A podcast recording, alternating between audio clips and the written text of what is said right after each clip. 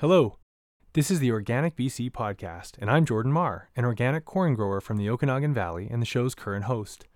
What you're about to listen to is a re release of an episode originally produced for the 2022 BC Organic Conference. I hope you enjoy it.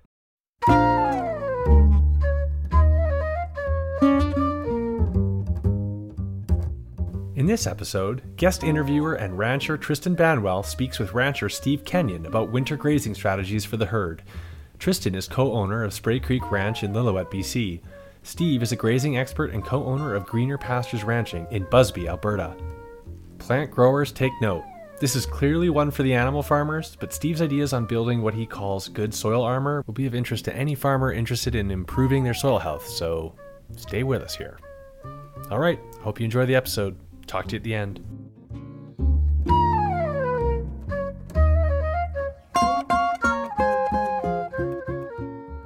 Today, we'll be hearing from Steve Kenyon of Greener Pastures Ranching. Steve runs a custom cattle grazing operation and raises hogs near Busby, Alberta.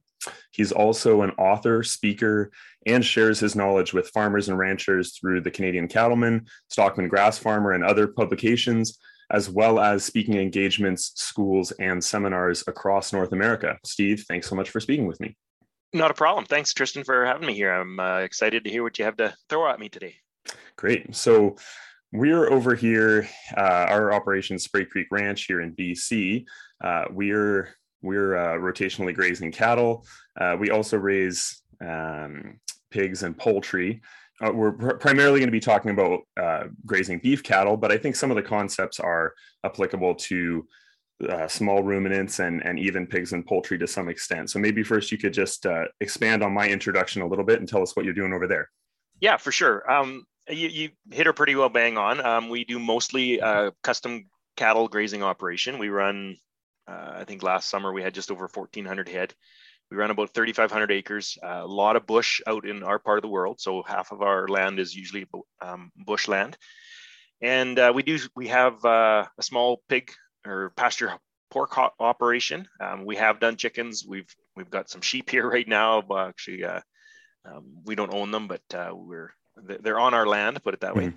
And uh, we've had goats in the past and different small animals as well. So um, the most of the concepts that I deal with in my operation, it it is interchangeable between different species, right? Uh, it, it, they're concepts, and we change them and adapt them to our environment, to the situation we're in.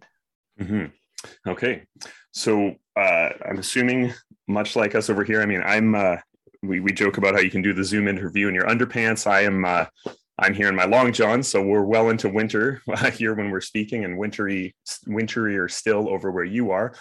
And most cattle producers in Canada are, are feeding in one form or another right now. And could you talk about winter feeding costs and why a producer might want to have a close look at their winter feeding program? Yeah, you bet. Um, the one thing that I'd like to uh, emphasize about the winter feeding costs, uh, it's more the yardage costs. Now, right now in our area, the price of feed is through the roof. So that is a major obstacle that people have to get over. But a lot of times, you know, on, on most normal years, um, people don't account for the yardage cost, mm-hmm. the, the actual cost of feeding, the, the labor and the equipment cost. Now, when I uh, learned how to do all this, these uh, numbers in, in college, they talked about having variable costs and fixed costs. So in that in that description, a variable cost would be the price of your feed. Okay because it changes. And a fixed cost would be all of your assets your you know that, that's where the yardage came into it. And that bothered me because I, I i looked at it differently. That price of hay changes right? It changes all the time. A lot yeah. But but i can't control it okay? So right. I, I can't dictate that. A year to year a year like this the drought goes up the, the price of hay goes through the roof right? I can't control that. That's mm-hmm. market value. So to me that's a fixed cost right? It just it just didn't make sense to me. Right. And uh, all of those costs that go into yardage, so your labor and equipment costs, right? The the cost of your tractor and the depreciation and and all those different things, they called those a fixed cost. But I have the ability to change that. Mm-hmm. Right on my farm, I can change that. I can change the way I feed and make that cost, which they call the fixed cost, I can make it lower. Um, so it's it's just a, a, a, perspective. It's a way you look at things, um, and a lot of people don't even consider their labor and equipment costs, and that in some cases is you know can be the higher cost. Um, right. I've, so I've been able to feed cheaper than what the cost of feeding is. Right. Now, so would... so yardage. You're talking. Uh, this is uh, it, the trucking the hay from place to place, getting in your tractor, touching every time you touch that hay, unloading it, it includes all those costs as well as putting it out to cows. If you're driving out the kind of conventional way, throwing 10 bales out in ring feeders every day on a sacrifice pasture, something like that, what what all is included in that yardage cost you're talking about? Yeah, yeah, every farm is different right? Uh, some farms that might be the in the, the trucking of the hay in might be in the cost of hay because you bought it delivered. Mm-hmm. Or if you bought it in the field, well, now you have to go get it. So is that in the cost of the hay or is it in your yardage? So it depends where you put that, but mm-hmm. still, those are costs we have to understand and, and, be able to calculate them out. Just as a quick example, the average Alberta uh, yardage rate, according to the government statistics, over the pl- last quite a few years, now it's varied a little bit every time they do it, but it's around 70 cents per head per day. Okay, mm-hmm. so it, it, costs you 70 cents to feed uh, one animal for a day uh, on average. Now, if you've got a lot bigger herd, right, if you had 500 head you're out there feeding, your labor and equipment costs divide out better. Mm-hmm. If you've got a very small herd and you drive your tractor out there to put one bale out, well, you know those costs end up going uh, quite a bit higher because it doesn't divide out as well. So the the eco- economies of scale do work into that, but the average across Alberta has been around 70 cents. Okay. Um, there's been years where on my farm I do a quick yardage calculation. Now I'm not going to say it's the perfect one, um, but to get it, get my numbers close and and be be able to do it quickly, uh, I've been under 10 cents per head per day yardage. Okay. That's a big difference compared to what the average is, right? Right. Okay. So so before we even get to the time when we actually have to be moving a bale of hay or, or starting a, a tractor or anything like that, we can look at extending our our grazing season. and first, I want to talk about stockpile grazing. So at our ranch, when we're having this conversation in early January, we're transitioning to bale grazing, but we still have about 20 acres of stockpiled perennial forage in front of us. And in the winter, of course, we do have to make some changes compared to summer grazing since the ground's frozen and we have limited winter watering sites around the farm. But we've made stockpiling forage a summer grazing priority and we've learned to graze longer each year. So, can you talk a little bit about how grazers can set themselves up to graze in the winter and reduce the need for feeding hay in the first place? Yes, you bet. Now, we have a very short growing season in Canada right? It's just the nature of where we are. And it is difficult. I, I don't think you will ever get to grazing stockpiled grass, you know, all year long, like mm-hmm. all winter long, just because we have about a four month growing season and we have a eight month dormant season. Mm-hmm. Um, however, there are some tricks to extend that quite a bit. Um, just by going through your rotation and managing it and, and, and stockpiling, you'll get a, a, you know, with good grazing management, you'll get a couple more months out of that. Mm-hmm. Um, if you you utilize some other tools like uh, let's say a disposable herd, um, then you might get a little bit longer. Um, if you can get some, uh, you know, maybe maybe some annuals in there to get some swath grazing for the later in the winter. Um, that can get you a little bit longer too. I mean, I have grazed year round by by utilizing those tools. Mm-hmm. Um, just doing stockpiled grass, yeah, it's pretty tough. Mm-hmm. Um, uh, it's just that we have such a, a short growing season in, in our environment. Mm-hmm. Now, the I'm just going to ex- explain those a little bit more. Uh, the dis- disposable herd is a, a, a very handy tool. Um, it can vary a lot, but let, let me give you one example. So let's say you had 100 cows um, and you're grazing all of your land. If you were to, you know, drop your numbers or uh, cull hard on a, you know, on, on a tough year, and you, you know, cut your herd in half, then you brought in a summer disposable herd to, to balance that off, whether it be custom grazing, maybe it's your own calves you keep over mm-hmm. and, and graze them for the summer. But to have that larger or maybe two herds grazing when the the flush is, you know, that spring flush is going and, and maybe even into later summer and knock a bunch of that grass down and then get the regrowth coming. And then we can get rid of the disposable herd right? We mm-hmm. can sell them we can send them back whatever the the situation is. And now your smaller herd has all the land now to keep grazing around for the rest of the season mm-hmm. so basically it's like having two different pastures and then all of a sudden your herd gets to graze the second cutting of the the other pasture as well right it's a um, way to balance that you're you're balancing your your forage growth curve and your forage availability with your actual stocking rate on the place yeah, and then you can drop your stocking rate by getting rid of the disposable herd. Mm-hmm. Now, I, I've done that with bring, you know, had yearlings in. Um, a lot of times, the yearling guys, if they're you know wanting to feed stockers, they want to get them back in the feedlot by September anyway. Mm-hmm. So if I tell them, well, maybe in August you can take these guys home, middle of August or end of August, that gives me quite a bit of extra grass for my main herd or my my breeding herd to uh, graze into into the fall. Mm-hmm. Uh, I've actually talked to a neighbor one time. Um, they did continuous grazing, right? They were next door neighbors to me. Um, they saw what I did and I saw what they did, but we can still get along, right? Mm-hmm, right. Not, not, a problem. But I offered to them because they start grazing really early in the spring. Like as soon as there's a blade of grass out there, they turn their animals out. Um, so all of April, basically, their herd was out on that quarter, and and guess what it looked like, right? It right. was grazed right to nothing. Mm-hmm. So I actually told them, um, you can. I had I believe I had five quarters in that cell on that particular year. I went to him and I said, I will uh, let you graze this one quarter for the month of June. Mm-hmm. Right. So it's, you know, basically opening a gate between our, two, our, our, on our fence line. And I said, I'll give you that, that quarter for the month of June, but I, I will manage them. Right. Cause I think I had like seven or eight paddocks on that quarter. Right. So he was excited because that gave his over, you know, overgrazed, over abused field uh, rest the entire month of June and I got to come in and knock down that excess growth while my herd stayed on the other quarters and moved around. And then I got that nice regrowth after for, you know, in July and August. And I ended up having quite a bit of extra grass uh, in September and October that year. Nice without buying any more animals or, or having to go to the auction and try to deal with health issues or anything like that. You were able to just do it right across the fence line.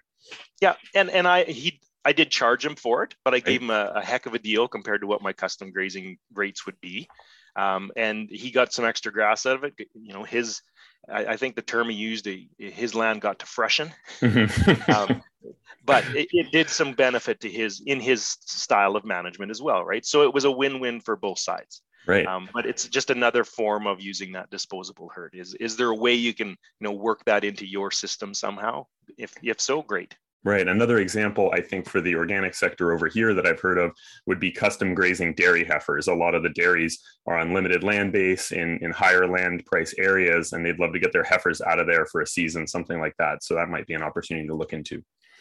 Yeah, you bet. Anything, anything that can come in and it, it also saves you in the in the drought.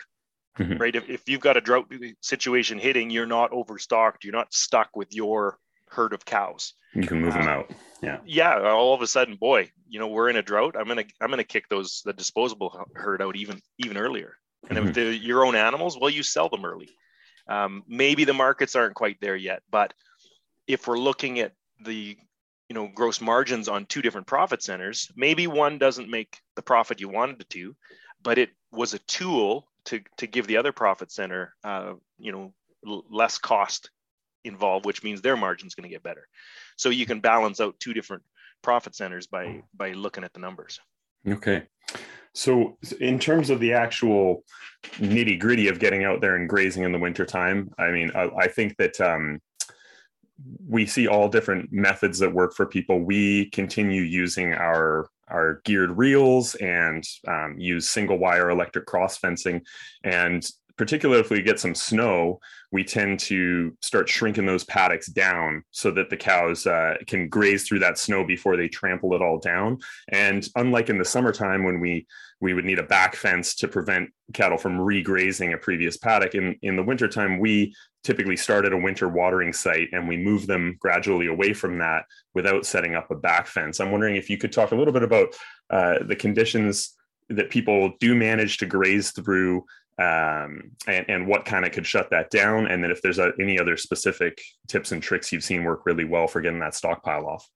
Yeah, no, you described it uh, pretty well. Um, the, the biggest issue that most producers have in, in the wintertime, especially once you get snow, is actually keeping the power in your fence Mhm. um, because that snow acts as an insulator. So um, if we're strip grazing down a piece, yeah, for sure. Um, if you make the paddocks a little bit smaller, then they they they don't stomp down as much.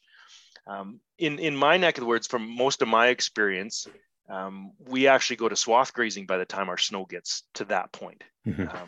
Uh, just because that's the the nature of, of my business.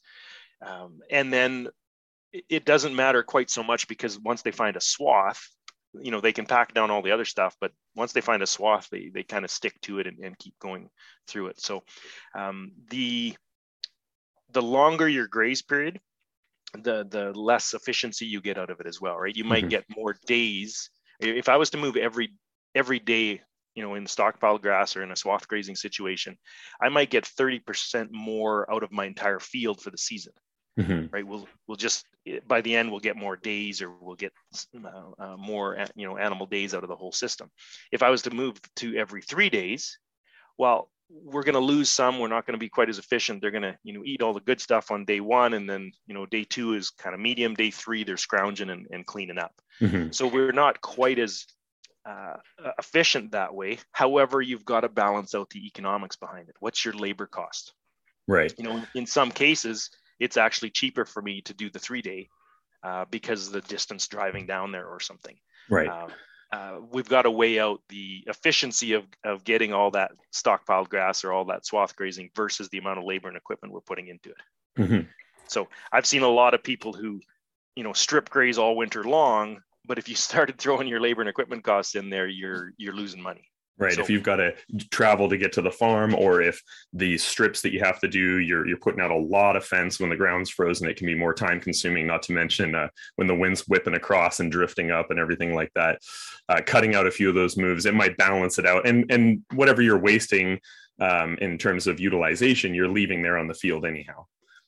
Yeah, for sure. There's the problem is I can't say one way is better than the other because you know every situation is different. So you've got to take the farm's context into into consideration. Right. So before, I'd like to ask you a bit more about the the uh, just what it looks like for you when you're swath grazing when you cut in that. But uh, I wanted to mention first a trick that we have found useful. It's uh, uh, uh, people struggle with how to deal with it when the ground's frozen, and we have pretty rocky ground anyway here. But we've tended to uh, well, first, I mean, we found that earlier in swath in uh, stockpile grazing, and especially if there's some snow, the ground underneath in the pasture it'll stay so that the frost isn't very deep in it for a little while into the winter. So there's a period of time we can continue to just step in those posts.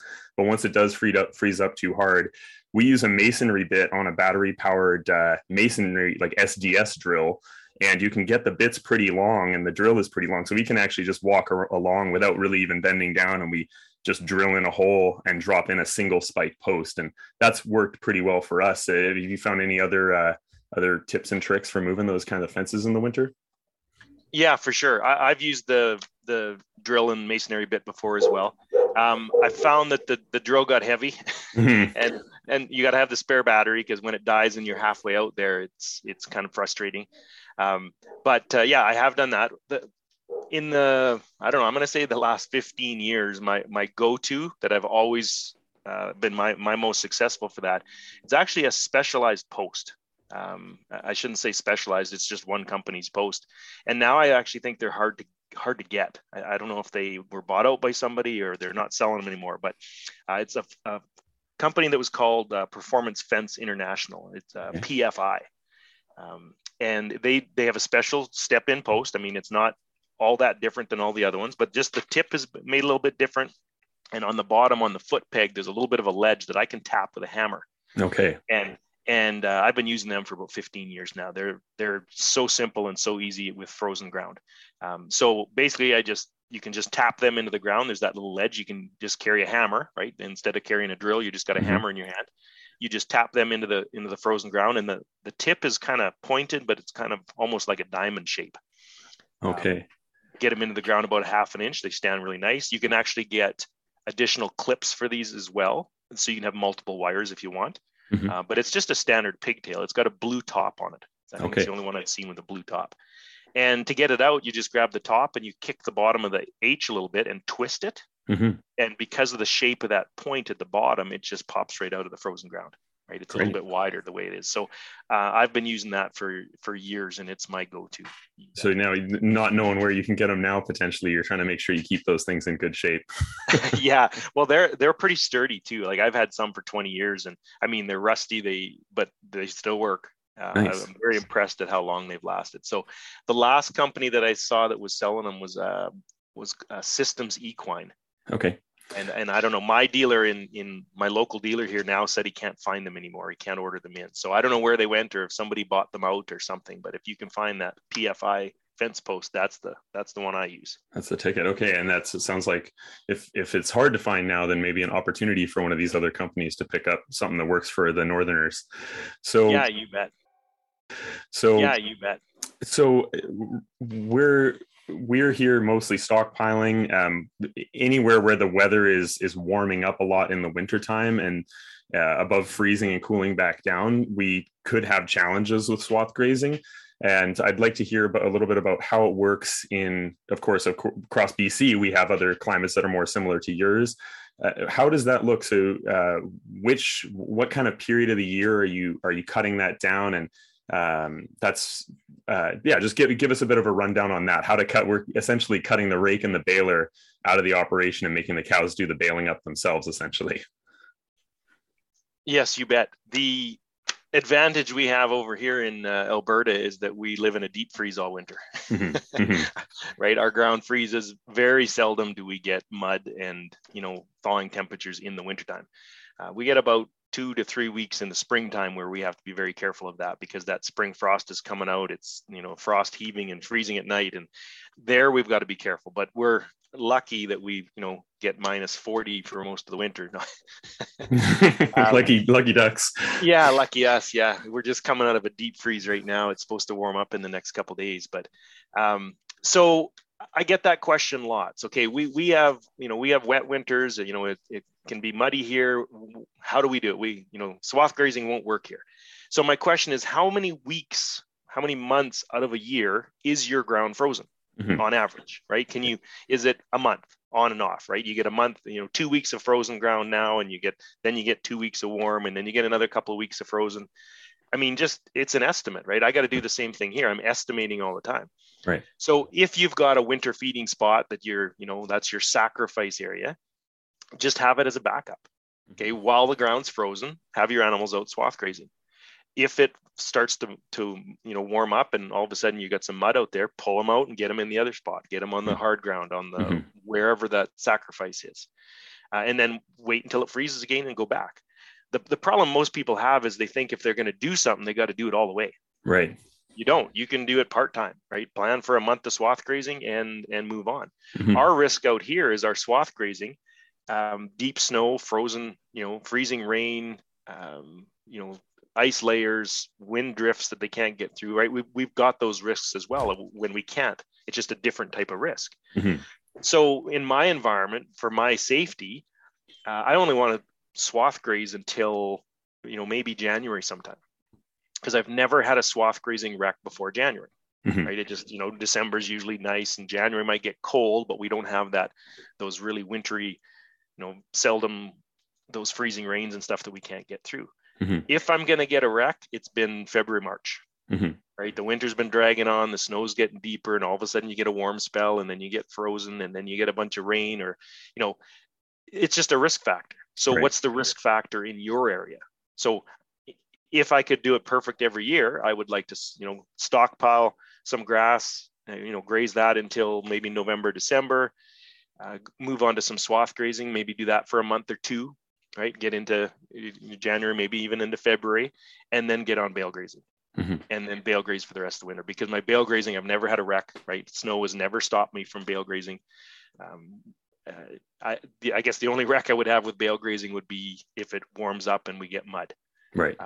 and you know it's a worse it's a worse wreck if you're swath grazing when you get that mud compared to bale grazing on some solid pasture. So a few years ago we did have like three spring breakups. It was just it was a weird Yeah. year. You know it, we everything melted off really early in the in the spring and we went through our two or three week muddy period when spring's breaking up and then all of a sudden we just got a dumping of snow mm. and then it melted again right after. And then we're like, oh, okay, uh, there's a, there, there's another, there's a month or or a month and a half of mud, and then we got a big rainstorm, and we had another month of mud. Right? It was just like continually. So I, have I've been through that, um, but it's all about risks, right? Nature is always going to have the final say no matter what it is so mm-hmm. um, we just have to plan for it and have a place to go a sacrifice paddock we you know to be able to get around those to pull them off and i've made that mistake i've i've um, even with bale grazing i think it's still uh, good to have somewhere you can pull them off i've bale grazed uh, too late into the spring when we had an early breakup and did some damage to that perennial pasture that i was bale grazing on uh, that i you know, I was too committed to the bale grazing. In retrospect, I wish I just pulled them off and, and just a week would have done it to where I wouldn't have had that soft ground and, and wrecked those bale ring, like the areas, the rings around each of the bales there. So yeah, one of the, one of the tricks I do for that, for that spring breakup time for me is we've got hills mm-hmm. and, you know, naturally in the spring, the south side of the hills are going to melt off first and the north sides are going to keep you know have snow longer because the sun's not on them mm-hmm. so i will plan you know a couple areas one where there's a south facing bank and one where there's a north facing bank so when that south facing bank is melting off and it's wet and muddy well we're grazing over on the north part mm-hmm. and then once we get past that and the north part starts to melt and gets wet and muddy well guess what the the south slope is now dry by now because right. it's you know it, it melted off a while. So then we'll start feeding out there. Right. Um, and and keep some flexibility in it too, right? I mean, there's times when uh, when that ground is freezing and thawing in the spring, where I know, boy, we're not going to get, for, you know, the ground's not going to freeze at night. So I'm going to put out a bunch of bales so I don't have to, you know, run my truck for a while at, at all. Um, uh, before that, you know, on that last morning when we've got some frost, I'll put out extra feed so that we're not going to be driving through that mud for the next week or, or two weeks. Mm-hmm. So it's just a matter of planning and watching the weather. Right. And it's that flexibility in the system is what makes all that kind of stuff possible. Those are some great tips. So in the in the swath grazing, uh, you had mentioned earlier in the conversation, you kind of mentioned annual forages and st- and uh, swath grazing, kind of in the in the same sentence. Could you let us know what that kind of uh, getting annual forages into extending the grazing season can look like in our part of the world? Yeah, there's a, there's a lot of talk now about cover crops, and I most of my work with with uh, cropping land is done with in association with um, neighbors, right? Grain mm-hmm. farmers that have land. Um, I've worked with numerous different farmers over the years. Some guys actually seed a full crop for me. Some it's just the residues or maybe the wrecked. You know, if they have a, a crop uh, disaster, they'll instead of combining it, they call me and I come in and graze it. So, mm-hmm. um, but you you definitely can plant some cover crops or some annuals and you know plan them for swath grazing. Uh, it's just a matter of you know what's what's your situation, what's your context, how close is it? Is it is it uh, uh, going to work into it? Mm-hmm. The big risk that I've found going on onto grainland, I mean, it's usually uh, I'm gonna I'm careful how I say this. It's usually not in the most uh, healthiest state. Mm-hmm. Okay, um, it, it can't handle the compaction.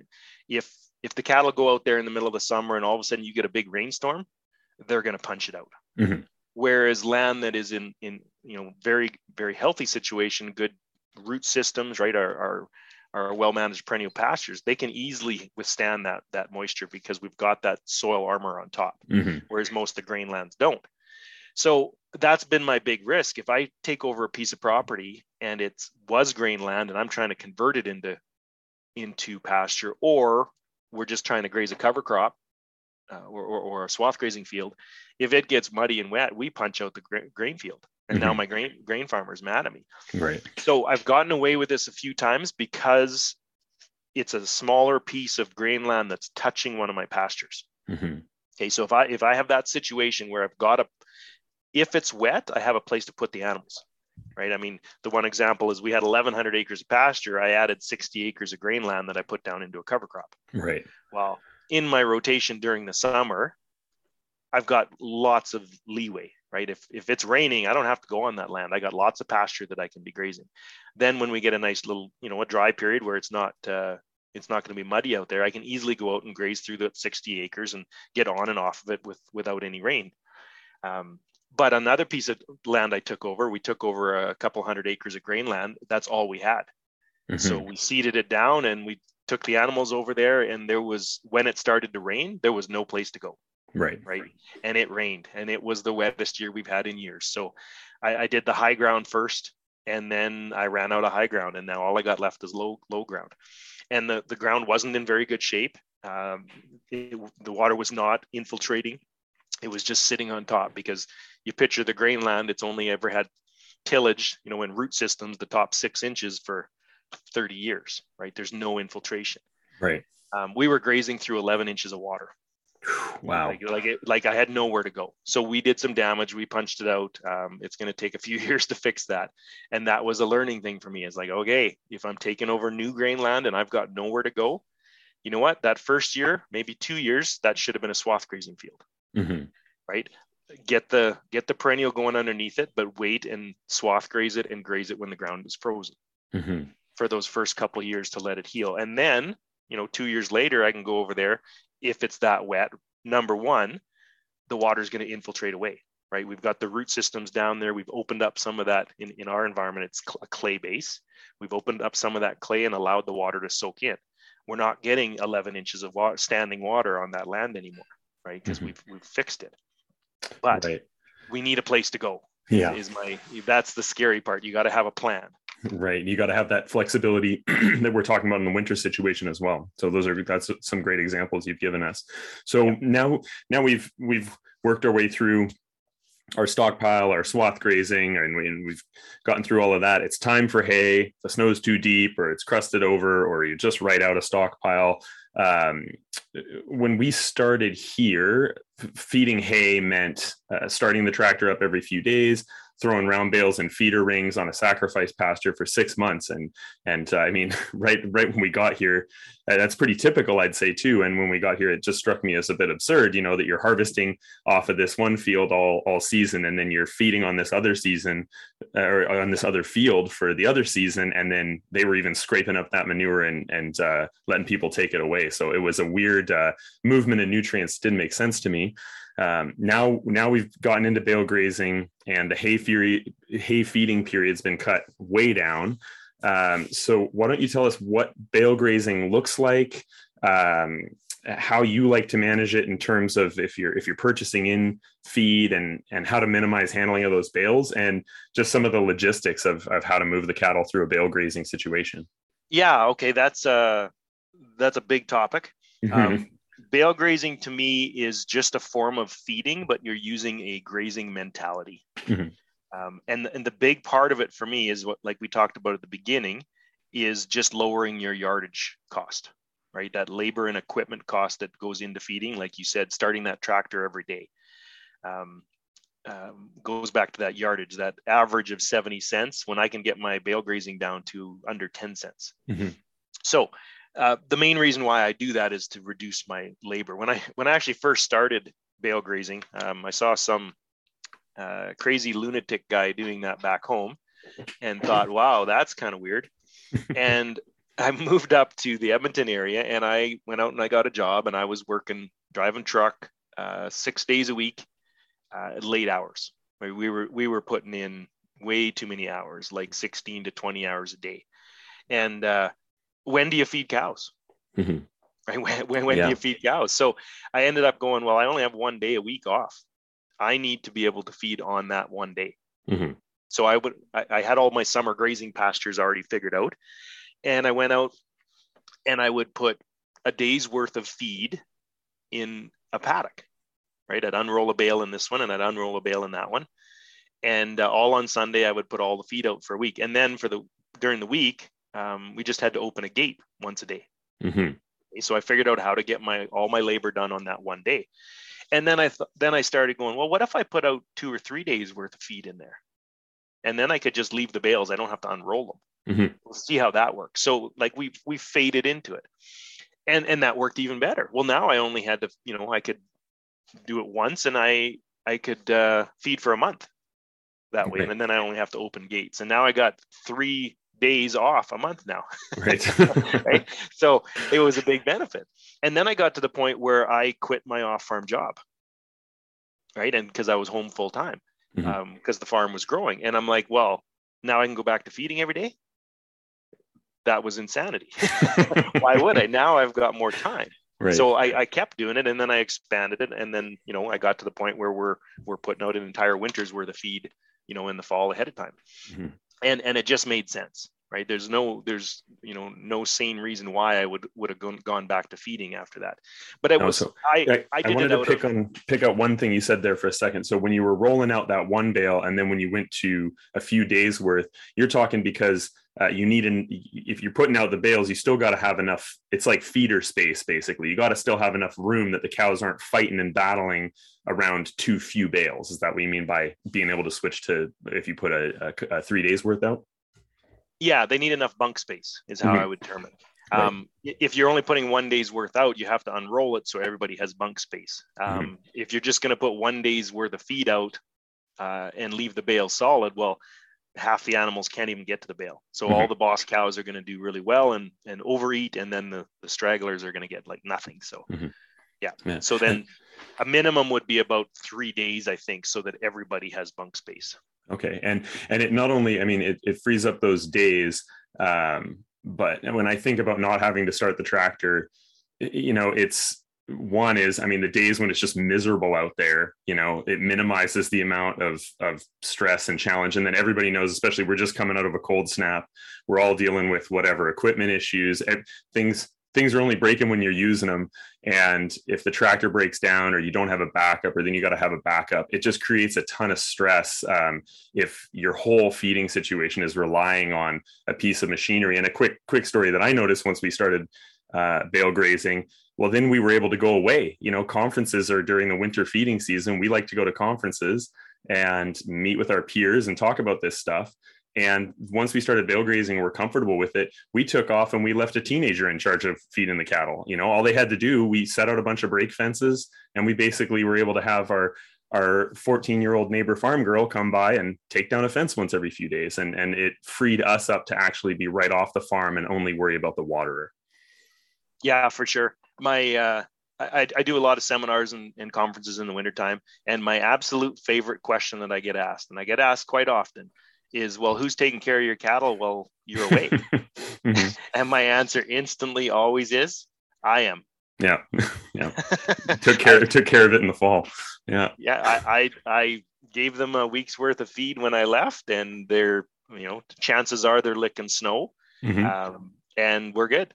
Right. i'm i'm here. I'm taking care of them that's a it's a good feeling it really feels yeah. like it reduces the the the risk of of one thing going wrong and and really causing you a lot of stress so the you, you talked a bit about a sort of a set paddock system where you're able to go around. There sounds like there's permanent fencing. You could take down gates, and then when you're putting out a lot more, you're probably utilizing portable fencing, or, or a lot of people would be. So how does that look? Um, are you are you using the bales? Are you using fiberglass? Like, let's talk a little bit about the actual infrastructure to to move the cattle through the bales.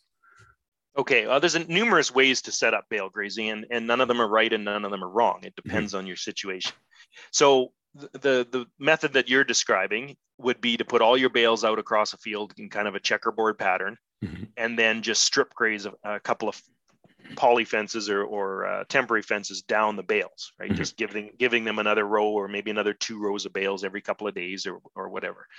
Um, yeah, I've done that quite quite often. Um, if the bales are coming in and get them all set up, um, it saves you so much time for setting them up if you're not fighting with snow and cold weather. Yeah um, frozen twines and all sorts of stuff. Now, that's a big, big advantage to that. Now, it is very boring in the fall to go around and pull twine off a thousand bales. Mm-hmm. Um, it, it's a long week, but it's.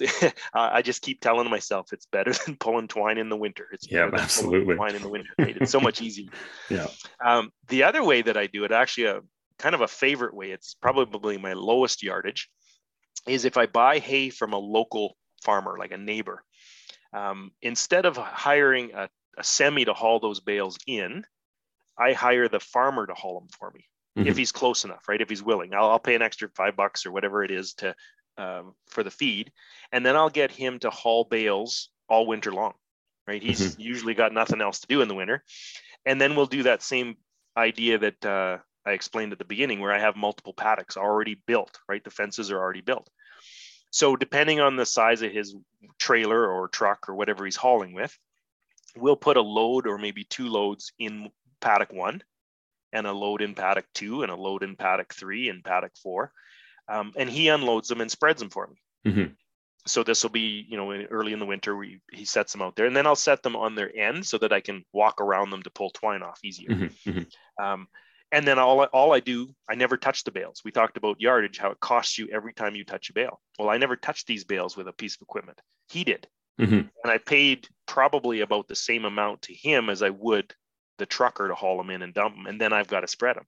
Right. So he sets them up and I, let's say I put five days worth of feed in a, in a paddock, just picking a number here for fun. Um, and I've got six paddocks full right? We've got quite a few quite a few days of feeding out there. When I get down to my last paddock, I got five days ahead of me. I'll phone the farmer up and say, okay, we're just about out. Do you want to fill the paddocks up again? And at his convenience, you know, when the weather's nice, preferably he's got five days of leeway, mm-hmm. he'll start hauling and fill those paddocks. And then he'll just go a little bit further, right? He'll move the bales the next set. You can see where they were, right? They've cleaned right. them up. Mm-hmm. Um, a little bit further and a little bit further. Every time he fills a paddock, he just puts the bales in a different spot and that's been my lowest yardage by far. Mm-hmm. All I do is you know walk out there and pull twine, and then I open gates once in a while. So and, and make a phone call. yeah, yeah, nice, like and yeah. he's happy because he got an extra five bucks a bale. Um, he's got probably not that much to do in the winter, and it's an outing for him more Mhm. more or less. And it's worked really well. But I mean, your neighbor has to be close by, and and you obviously have to have good relationships with them, and and be able to make that work. yeah. And they've got to be the one who likes to drive the tractor all the time, and a Oh, lot of yeah. them do, right? So All all farmers love driving their tractor in the winter, right? Ah, yeah, exactly. front wheel assist. Look at me Yeah. going through deep snow. Yeah, yeah. then I don't have to fight with it. Nice. Uh, so and then the other way, like you you said, where you strip graze across it, um, that's got to be kind of set up in advance. What I've found, everybody wants to know, you know, how far apart you put your bales. That's usually my second most common question. Mhm. Um, I like to go 25 to 30 feet apart between the bales. But what I've found over the years is I, I go double that between the rows. Okay, so I double that space. So it's, Okay. it's you know 50 feet apart maybe. Mhm. What happens though, that leaves a strip, right? In the spring, when you're all done, you've got these strips where there's heavy fertilizer and then there's this gap where there's none. Uh, I just bale graze the same field two years in a row. An offset. The next year, I go in between where they where we didn't have bales. The reason I do that is because it gets too tight on your electric fence. Right. Um, we we have trouble getting power in a fence, you know, in the in the dead of winter when there's so much snow on the ground and that it works as an insulator. Somebody's going to get pushed through the fence. Not, you know, maybe they respect it, but somebody's going to bump it or they're going to knock a bale over to it. There's just not enough space in between. So I just do every second row, and then on year two, I I bale graze in between, and, and then I get that good coverage of of residue and and uh, for water holding capacity and and fertility and things like that.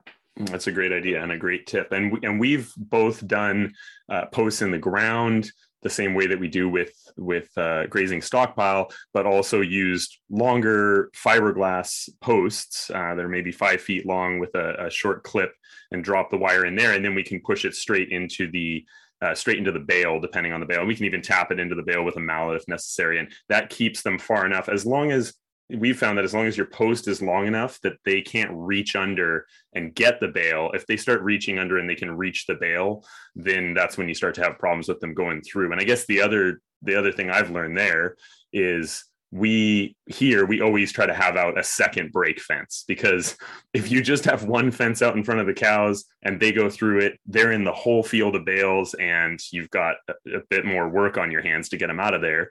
Um, we we always have at least a second fence and, and a lot of times we'll go and set up multiple fences when it's nicer out and then just take them down and then set them up at our when we have time right Yeah, for sure. Um, I've done, you know, put put the posts in the bales before too, but again, um, just like you said, it just tempts them to reach under the fence, Mhm. right? We're we're only, you know, if you've got a five foot post, you got to have it in two feet. That's only 3 Mhm. feet away, and boy, it's pretty tempting. And the problem, you don't have much power in the winter. right The one thing that I've done uh, that I really like about uh, that winter electric fence is I've switched to a bipolar fencer. hmm Um, now, the the downside to that is you need to run two wires. Mm-hmm. Uh, but the, the plus side is, boy, it's got good control. So what the bipolar fencer does is actually runs half of the power of the fencer out through the hot wire as a positive charge, and then it runs half of the power of the fencer through a negative wire as a negative charge. Mm-hmm. So what happens is, doesn't matter which wire they hit, they get a, sh- a shock about half power. So there is a little bit of a shock in there. If they were to bump both of them together, they get the full shock, and right. this eliminates the need for ground as your your mechanism to get that power back to the fencer. Right, it takes the ground right out of it. So and and if you were to do the same thing except if you have hots and grounds on your exterior fencing but you were to just do the same thing as you're saying with a hot and a ground if the animal touches the ground wire they're not going to get shocked. Whereas if you run it as a bipolar they'll get a shock from either wire and the full shock from both. Yes you bet. Yeah. Right. So briefly before we get to you know i want to imagine a time when the winter ends because here we are it's uh, it's actually dumping more snow on us here. I can look out the window and it won't stop but uh, so i want to imagine spring but first i want to talk a little bit about maybe even before going into winter a lot of farmers uh, all around right now we're struggling with I mean, the feed costs you mentioned, we're, we're we can see right now conventional hay prices from four to six hundred dollars per ton right now in BC, um, way higher than in previous years. Uh, drought-related feed shortages, flood damage, fire-related feed shortages. So, can you talk a little bit about looking out at the winter ahead of you and uh, addressing that kind of issue of of do I get more feed? Do I pay that out the nose for that, maintain my herd, or do I destock? And and and how do you? It's a tricky decision, especially with cattle prices low. How how do you recommend people look at that financial decision? I guess my first comment on that is you cannot plan for a drought in a drought. Mm-hmm. You're way too late. Mm-hmm. Um, we have to be planning for the for the next drought every year, um, and and that goes from both sides. Your your grass management and your feeding management. Um, do you already have that plan in place? Mm-hmm. What if we're going to get a big a big drought? Uh, I know lots of guys always have two years supply of hay on hand, right? Mm-hmm. Can you get to that point? I mean, sometimes you can't because you're you know it's a cash flow issue. Um, but from the forage side too, every year I'm planning for a drought. On that best year, um, I'm planning for a drought. I'm building water holding capacity. Um, I, have got an example from this summer actually. Um, I did just posted it on my Facebook page here a little while ago. Um, we have two different pastures. I'll do the quick version of it for you here. two different pastures. One's the old one, one's the new one. Okay, so we've had one for uh, on average about 20 years. We've been managing that one pasture, and the other one, um, the majority of it, we've only had for three years. Mm-hmm. Um, there was some, you know, some other mostly bush pasture that we've had longer, but the majority of the open land we've only had for three years. So we had two years of really wet, uh, 2019 and uh, 2020, both really wet years, lots of moisture, lots of production. And now this last season, 2021, was a severe drought. Now, severe drought mm-hmm. for us, um, on average, we normally get 15 inches of rainfall in a growing season. This year, we were under four. Oof, yeah um, like it's pretty severe drought. Now, that pasture that we've been managing for 20 years, that we've been planning for a drought for 20 years, we've been building water holding capacity, we've been leaving residue, we've got that soil armor in place. Um, compared to the average of the previous two years, which were really wet, we still got 94% of our yield harvested off wow. on the drought year. Wow. Okay, 94%. On the one that we've only had for three years, uh, we were at 62%. Yeah right? So we've got two pieces of land. Um, they're about 10 miles apart, mm-hmm. but the rain was the same, right? I mean, right. I, I, don't have rain gauges at both of them, but we were dry. and mm-hmm. and the other two years we were super wet everywhere. Um, so we've got two pieces of land virtually side by side. I mean, in the same area, same environment, same situation. Um, one was in a drought and one wasn't. Right right? It's just because we were pre planning for it. So mm-hmm. it's too late to plan for a drought when you're in a drought. You have to be planning way in advance. And it takes time, right? To fix the water cycle, it takes time. Mm-hmm. Um, same with your winter management. Okay. Have you been managing your haylands, your cropland, your silage land, whatever? Have you been building water holding capacity in? Right. Guys who have been doing that and taking care of that land and building it up and maybe um, you know uh, th- they are sitting with more hay than guys that aren't mm-hmm. right because they've been managing for that that water holding capacity is so important on all your land not just on your on your pasture land mm-hmm. Yeah. So, and that's that's just that uh, continually, you know, shifting your focus to think about the soil health as the foundation of your farming, um, and getting your head out of all those all the things we're we're typically thinking about, and and getting right down there to the base of it, and working to support that in your in your farming or ranching and grazing practices. Yeah, for sure. Um, water to me is the most important nutrient.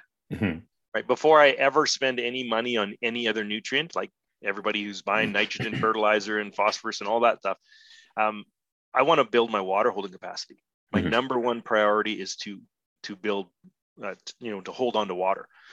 If if you had a soil test report that came back and it said for you know X number of tons of forage produced, you need to add 50 pounds per acre of nitrogen fertilizer. Mm-hmm. Okay, so let's just say that's the the scenario.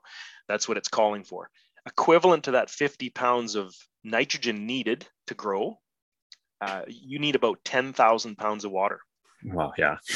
right? Like, what's the most limiting nutrient? Right. Water, water, right. water, water. Right, and the other ones don't do you much good if uh, if you don't have the capacity to hold on to the water when it hits the field and and protect it when it's there and utilize it. Oh, exactly. So my concern, or what what I would do on my farm, instead of buying you know fertilizer, I would buy carbon. Mm-hmm right? How do I get carbon added to my soil? That's where the bale grazing comes in. Right. Right. I'm, I'm buying carbon, you know, the nutrients from somebody else's field who wants to sell it. And I'm going to put it out on my land and add that water holding capacity. Right. I'm going to bring in carbon, not nitrogen, because the soil balances out. It's got a the carbon nitrogen ratio is usually it's trying to balance out uh, you know, about 24 to one. So mm-hmm. the more carbon you get in your land, it balances out and gets you more nitrogen. Right. Right. If you drain all the carbon out of your land by harvesting it off year after year after year, and you know tillage and and uh, you know overgrazing and, and removing all that, well then your nitrogen is going to go down because it's going to balance off at that 24 to one. Mm-hmm. So um, if I'm going to spend money on something, it's it's carbon. a couple of years, I've bought hay or I've bought old straw that was cheap, like especially on that that really wet year when everything got rained on, and you know maybe the hay's terrible quality, but it's really cheap heck, that's the year I want to bale graze. I'm going to buy right. as much of it as I can, get it out, um, put it on the hills, put it out, you know, where where it really needs it. Uh, a few years ago, I had I don't know 60 or 70 old organic straw bales that I got for free, basically. Mm-hmm. Um, I just threw them out in the middle of the summer, all, out on my hills. Mm-hmm. Cows didn't eat them. Like they, they, you know how cows would be with a bale sitting out there. They play around with it and knock mm-hmm. it over and move it around for you a little bit. They were, they were kind of, you know, the outsides were very weathered. Mm-hmm. Um, there was parts that you know the bottoms were all rotten, and and but they just knocked them around and and played with them, and you know those hills grow just as good as the bottom land now. Oh yeah, yeah. So I'm adding carbon. No, that's a really good point. So start thinking about it well in advance and soften the impacts on your operation that way as well. So we have a little bit more time here. I want to I want to get into that uh, optimistic thought as I watch the snow dump down outside my window here that uh, spring will come. And uh, can you tell us a little bit about how, when you look out over your perennial pasture, and you mentioned uh, the neighbor who gets out there as soon as something turns a little bit green and the setback that can cause. Can you talk a little bit about how you think about spring turnout when you try to get out there in the fields? And what does that early season uh, grazing look like at your place? Okay, well that'll that'll depend on the year, of course, but um, I also get out fairly early compared mm-hmm. to most, mm-hmm. uh, but I do it in a regenerative grazing fashion. Mm-hmm. Okay, to to turn your animals out onto a field and leave them sit there for the month of April, you're going to be doing some damage. Mm-hmm. But if I start with some stockpiled grass, right, I got a bunch of residue out there from last year, and the green grass is starting to kick through, um, and we start grazing early, but we're doing it you know moving moving them every day or two well they're going to mm-hmm. go out there and nibble some of that green grass but they're going to have mouthfuls of that residue as well to balance it off and we're going to start grazing but we're only out there for a day or 2 and mm-hmm. then we're on to the next paddock and the next paddock if we just you know hit those really quick and then get off of them it can actually stimulate more growth. Right? Picture one tiller you know one, one little blade of grass coming up. Um, the, uh, the the livestock go out there and they nip that off. The plant says hey we just got to stress. And it's actually might it might trigger two tillers to come up after that. Mm-hmm. right? And your your sward will actually thicken a little bit. So it's it's it's a matter of managing that grass early in the season not necessarily not being on it hmm Yeah, and we get out. We we that looks like for us uh, fast moves and big paddocks uh, during that period of time, and and the uh, starting with those fields that still have the most residual left, uh, including maybe somewhere where the the snow uh, prevented you from getting the utilization that that you would have gotten somewhere you grazed in the fall. Um, that also helps to reduce the the sort of green fire hose effect coming out the back of the cow eh, on those lush early spring pastures and, and balance out their their diet a little bit.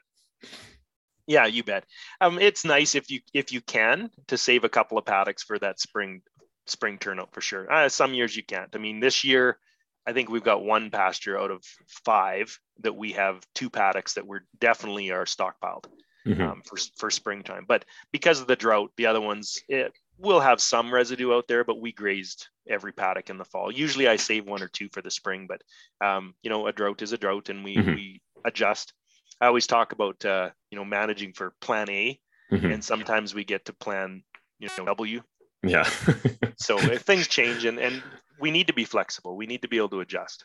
Yeah, absolutely. That's been a key. I think that's been a key uh, uh, message in the conversation is that flexibility and, and how to adapt as your situation changes and adapting in time. So we'll wrap it up here. The I, I can't wait to get you out uh, to one of our events out here in BC and have you speak in person. And, and uh, in addition to your your um, custom grazing and your hogs, your, your other farming out in, in Busby, but you're also, as I mentioned, educator, speaker, writer, and you've done so much to spread information about regenerative livestock production techniques. I mean, recently I just I, I'm seeing you everywhere and spreading that uh, spreading those techniques so that farmers can improve their practices. So, how can our listens uh, our listeners learn more about your work?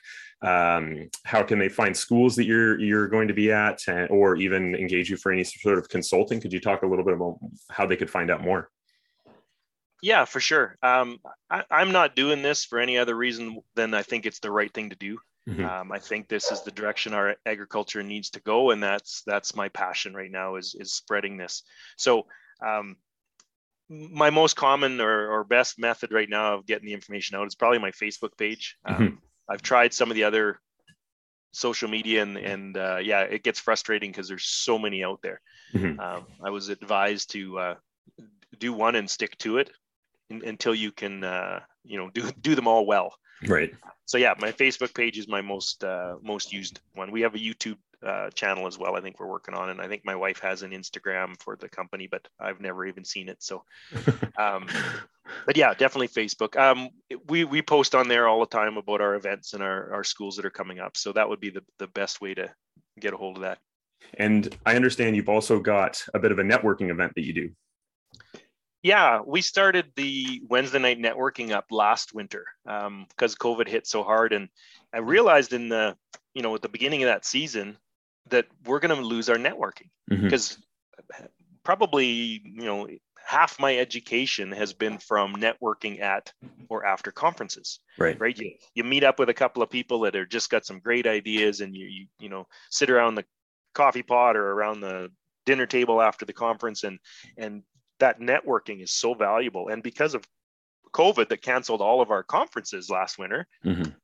we weren't going to have the networking. So we decided you know what we're not going to do webinars we're not going to do conferences online. What we want to do is just the networking. Right. So we decided to uh, start this and you know i was going to do it with i offered it to the gateway research organization and they jumped all over it. They thought it was a great idea. And then they said well why don't we hire or you know bring in guest speakers as well? I'm like okay that sounds like a great idea. That's going to be even better. So we've partnered with them and every um, this winter we switched to every second wednesday because it was a lot it, it is a lot of time consuming uh, uh, for me and i just volunteer my time i'm there's I, i'm not getting paid for any of that Mhm. but we do every second wednesday we bring in a different guest and we pick a different topic, and we basically run it as a Q and A. Okay. Just just uh, um, you know our, our guest speaker gets to pick the topic and if we go off topic that's perfectly fine Mhm. and we have usually between 75 and 250 per, uh, participants every wednesday Wow. um, it, like it, it really grew way more than i thought it would and it's just a q&a questions um, it runs for about an hour and a half and when it's over we leave the site open and everybody can just chit chat and i mean last or this past week when we we uh, had it open I, I think there was still people on on there at 11 o'clock at night Wow. Okay. just networking so Yeah. So it sounds like you've really you've taken, I think, what we all think is the best part of every conference those hallway conversations those uh, after the talk chats and all of that and you've managed to take that online yeah you bet and it, it was way more successful than i ever thought like i was thinking you know if we got 20 people on there that would be good and Yeah. you know you know the, the night we had 250 i was blown away i mean we just the, the numbers of emails we were getting we had to up our zoom account. Like Wow. we weren't going to be able to take everybody. We're like wow th- this is a, this is needed. Need to get a bigger room. Yeah perfect. Yeah. and uh, by the way just to let you know tristan i'm actually uh, uh, uh, an old time bc boy myself. I Okay. uh, went to high school in the okanagan so. Okay. All right there you go. So when we get you back over here uh, you're coming back to the original stomping grounds Yeah, you bet. You bet. I went to high school out there, graduated from high school in, in BC. So Great.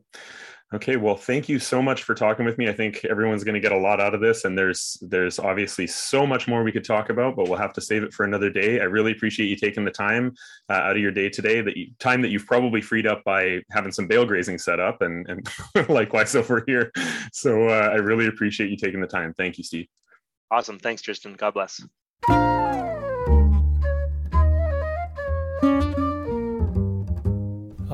Right. Thank you, Tristan.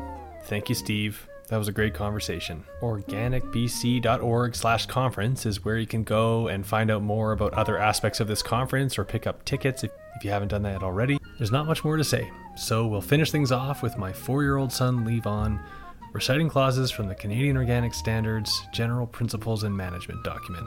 8.2.4 Pacific cleaning, sanitation, and disinfection requirement in Clause 7 of this standard supersede those specified in 8.2.